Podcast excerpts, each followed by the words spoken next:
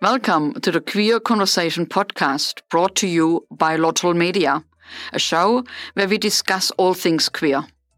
I am your host, Silke Bader, a publisher and producer in the LGBTQI space in Australia for the past 30 years. Research shows that LGBTQI plus people have consistently higher level of substance use than the general population and often face unique challenges and barriers to addiction recovery, including stigma, discrimination, and a lack of targeted recovery services. In today's Queer Conversation, we speak with April Long, CEO of Smart Recovery Australia, to discuss how Smart Recovery Australia expand its vital work in providing services to the LGBTQI community in the region.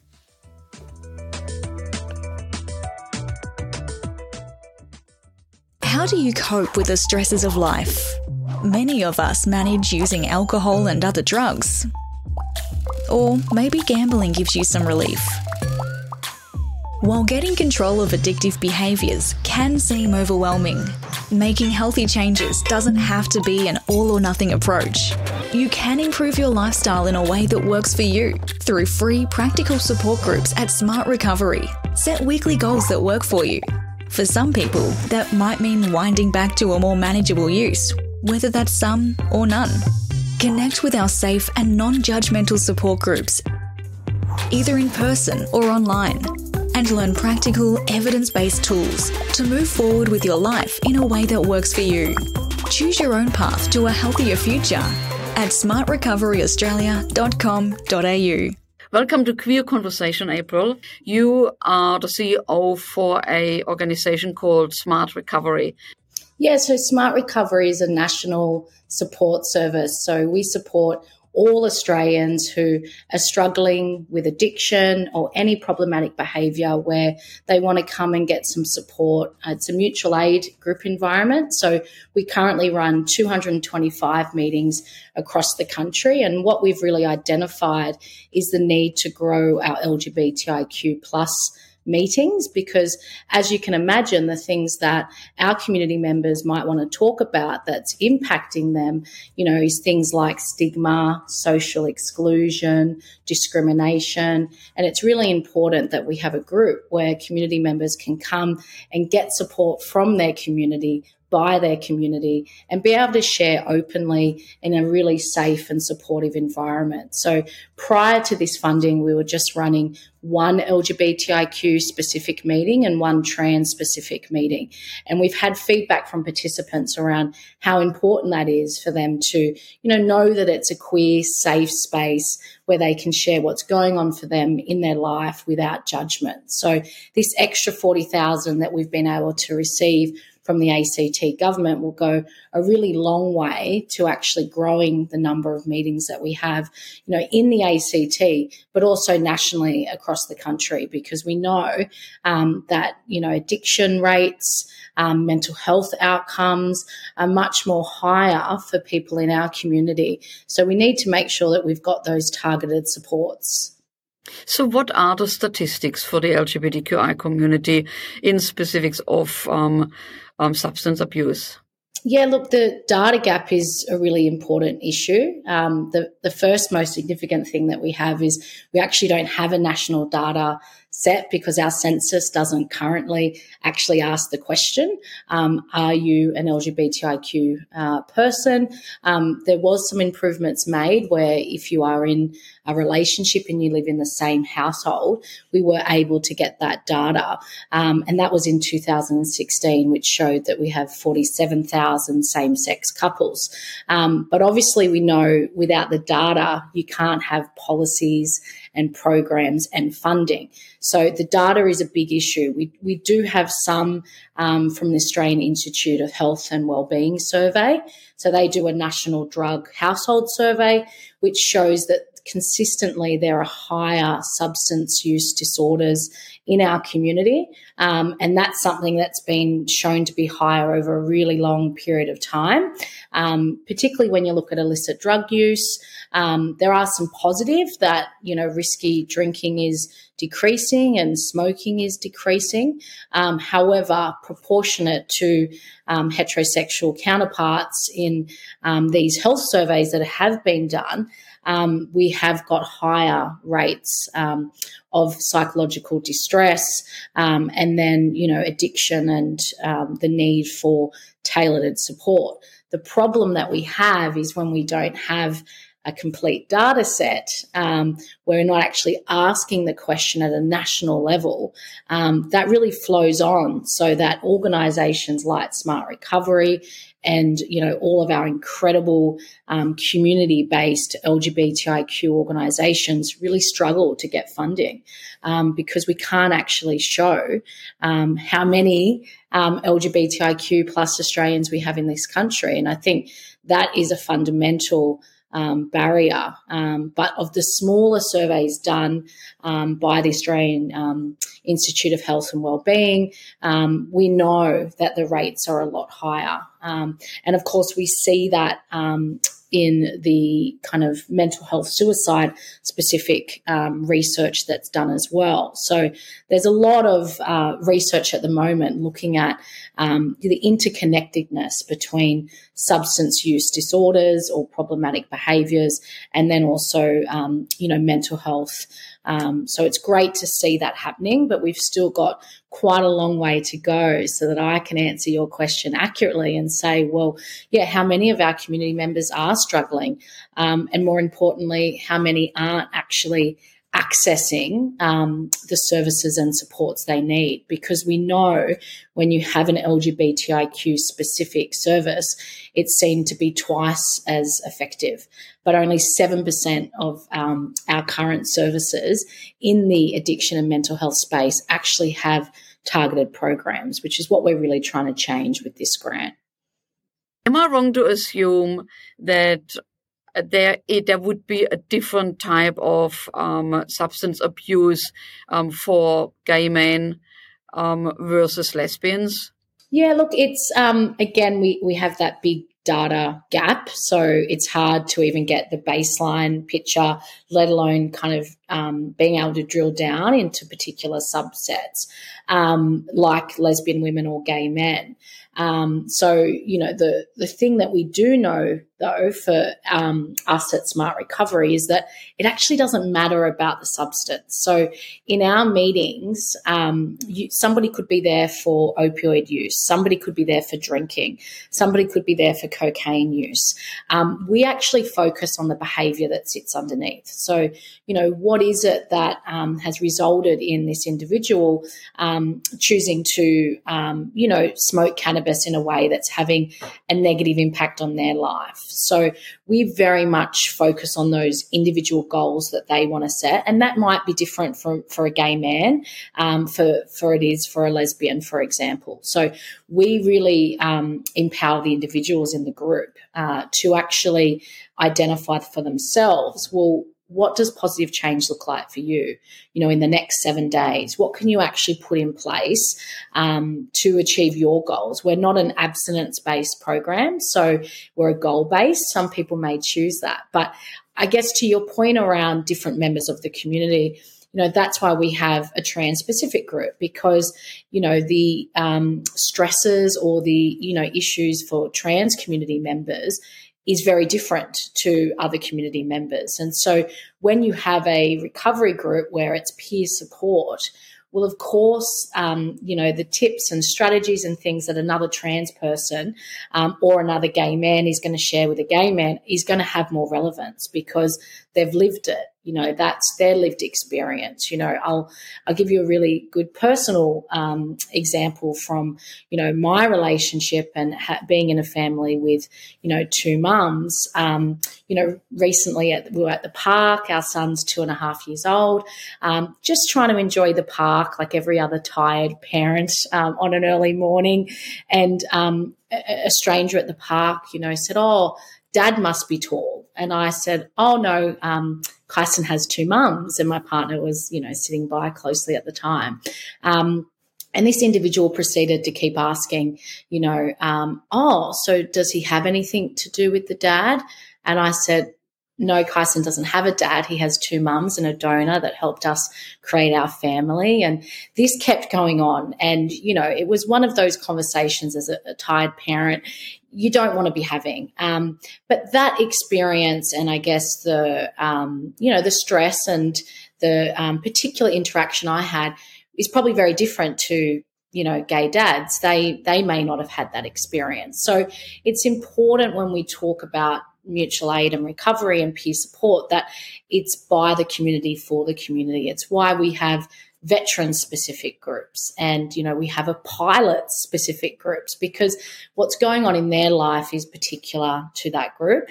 Um, so we certainly do see um, different research that's looked at um, different groups, but um, we just don't have that level of detail um, yet because we don't have that overarching, you know, data set that actually, at a base level, just counts us in in the country around how many LGBTIQ plus Australians there are. Um, so I think that's a, um, a big fundamental um, challenge for us. You know, we haven't even had the conversation is that um, there is a lot of stigma and, sh- and shame around that, where you know people are less likely then to reach out for help. You know, we have to start having these conversations in our communities, and you know, in a really safe way. And you know, we should be able to say and, and ask the question: Well, how does this you know, affect our gay brothers and, and sisters? How does this affect our trans brothers and sisters? How does this affect, you know, lesbian um, women? Like that's the question that should be being asked and we should have the answers. You know if we're looking at you know gender diverse people how does this impact? Um, but we're such at the the kind of start of this conversation. And you know as i said that research gap that you know we're, we're just asking to be counted you know in in our national census so that we actually have this data because until we do we can't have a specific, um, you know, say opioid program for gay men. You know, we don't know if marijuana, you know, um, and, and cannabis usage is problematic um, for lesbian women versus, you know, the trans community. We just actually don't have that information, which why it makes it so hard to have tailored services and supports. And, you know, it's fantastic that the ACT government is leading the way. And I think, um, you know, when you look at um, policy and human rights and change for our community, it's always been the ACT kind of leading the way, you know, in banning gay conversion therapy and recognizing um, civil unions in, you know, before marriage equality. Um, it's, it sometimes takes a little bit for the rest of the country to to catch up. But when you look at um, the suicide rates and you look at um, how uh, mental health is impacted, you know, I think it's a real shame that you know, you and I can't have this conversation a way where there are more statistics and we are able to talk about it. Um, but I think you're right. We have to be able to talk about it in our community as well.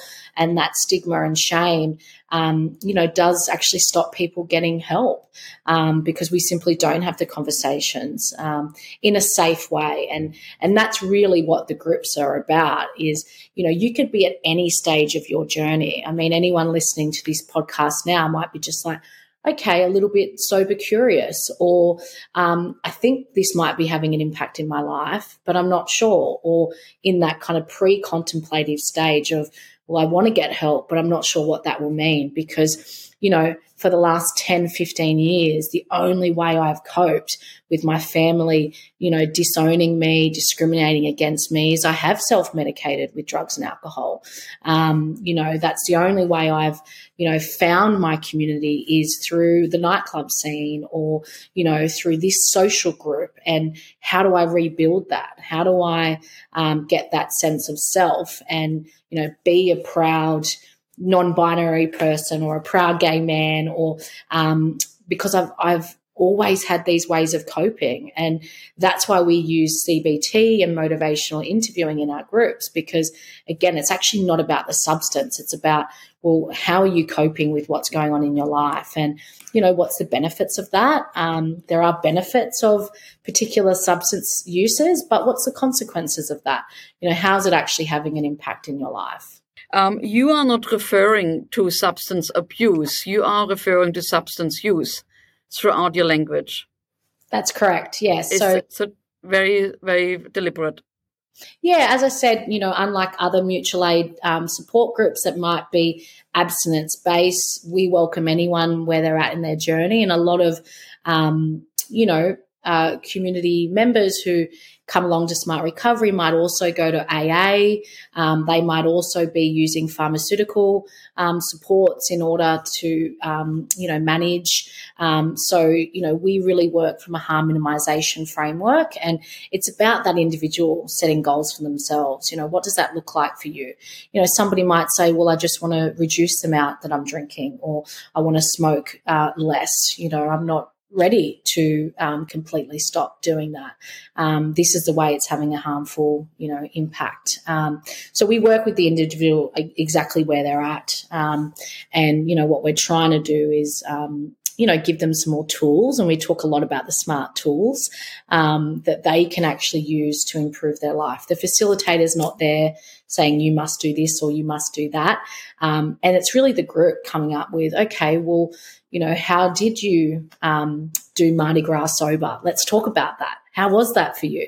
Okay, these are the things I did. You know, um, it's actually bringing those real life, you know, examples. Okay, you're meeting your partner's family. You know that they're not, you know, 100% supportive of your relationship. This is how we've dealt with it in the past. You know, instead of self medicating or um, so it's being able to have those real conversations. You know, I shared that story um, around, you know, my my young child at the park. Um, you know, my partner and I have had a lot of discrimination um, that's you know quite particular to us. But when you share those stories in a way um, that's around you know trying to help and support others, it's actually very healing for everybody in the room because you're actually there for your own recovery, but for everybody else's recovery as well.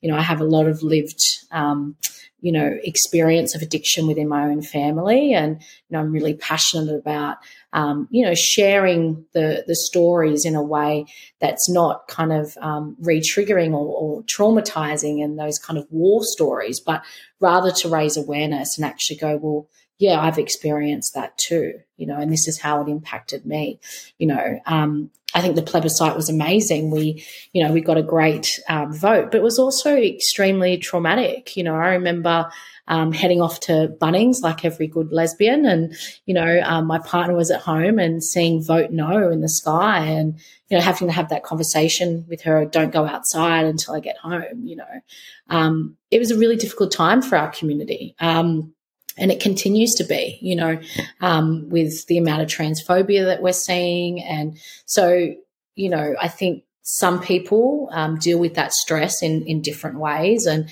you know, if it's not working for them and it's unhealthy and they are having, you know, quite significant mental distress or depression, um, you know, we know we're better at having conversations around mental health now, but I still think addiction, it's, it's still a taboo subject we don't do it as well as we could or, or should because there's still some, you know, stigma there. Well, I'm going to be labelled an alcoholic or I'm going to be labelled an addict.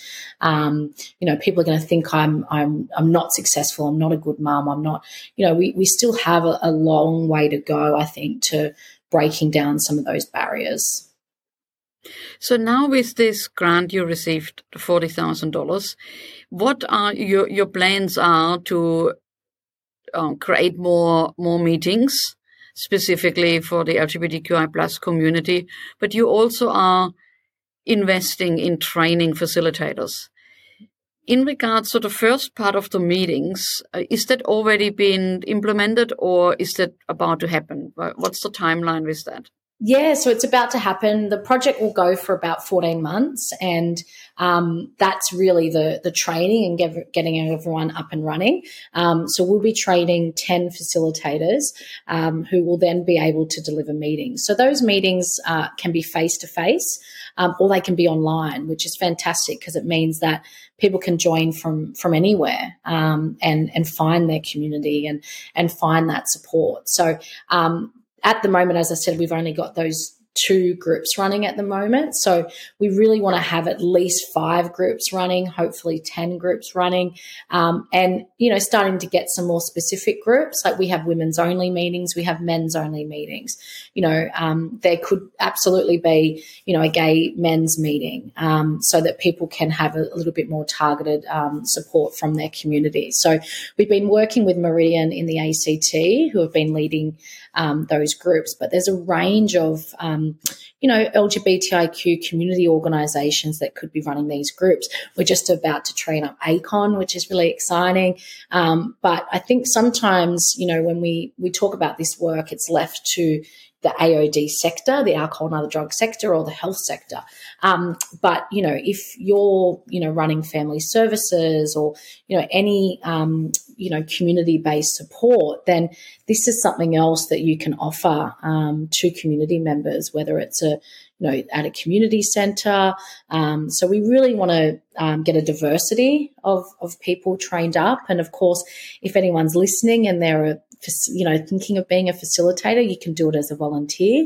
You know, you might be in your own recovery um, journey. And that's something that's really special about SMART is that once you've got your own behavior of concern, you can actually be trained to be a facilitator. And we've got great examples around the country where people have now kind of taken over their own meeting as the facilitator. They've graduated. So they're now giving back in their recovery. So um, it is, of course, we'll be training those organizations, but anyone who's listening going, you know, I think this could be something where I give back to my community because I'm in my own recovery and I'm on my journey and I really want to give back, then um, they can head to our website and, you know, sign up to be a facilitator as well. So we'll be training a minimum of 10 um, facilitators. Of course, if there's more interest, then, you know, we'd love to train even more. Um, I thought it might be nice just to share with you what some of our um, community members have said about LGBTIQ meetings. So um, there's a couple of quotes that um, I really love, um, and th- these have come from the participants of the current groups. I really feel the queer love and it's a safe space. I like talking to people from my community and not feeling judged. And then another told us this is the piece of the puzzle that was missing from my recovery shared experiences, and it's cathartic. So, you know, some people that come to Smart have tried lots of different things. As I mentioned before, they might go to AA, they might be seeing their GP. Um, it's just something else you can kind of have in your bag around, well, you know, using some of the techniques, and it might, you know, make a big difference in somebody's recovery. Another question I had if you are looking for um, uh, joining one of those groups. Is that is is that um, how is that um, structured? Do you pay for that, or is that free? How, how do you find it? Groups are completely free, and um, we have a new amazing um, meeting finder on our website. So you literally go to the Smart Recovery website and you find a meeting, and you put your postcode in, and it'll bring up um, all of the specific meetings, and you can actually filter down for LGBTIQ um, specific, as I mentioned, men's specific, women's veterans, our First Nations meetings. So, um, as I said, it's, it's it's really important that it's by the community for the community. Um, so, yeah, encourage anyone who's listening. As I said, doesn't need matter where you are in those stages of change, even if you're just thinking about it. Um, then head to our website, and you know if you're a loved one of someone who you think might be struggling, um, we also have a family and friends program, and that's really about you as the support person or the carer or the loved one, um, making sure that you get the support you need because, you know, it can be, um, you know, quite difficult to um, be supporting somebody who's in recovery as well. And you need to look after yourself before you can look after others. So that's also available, the family and friends meetings on our website. Fantastic. So the website is uh, smartrecovery.org?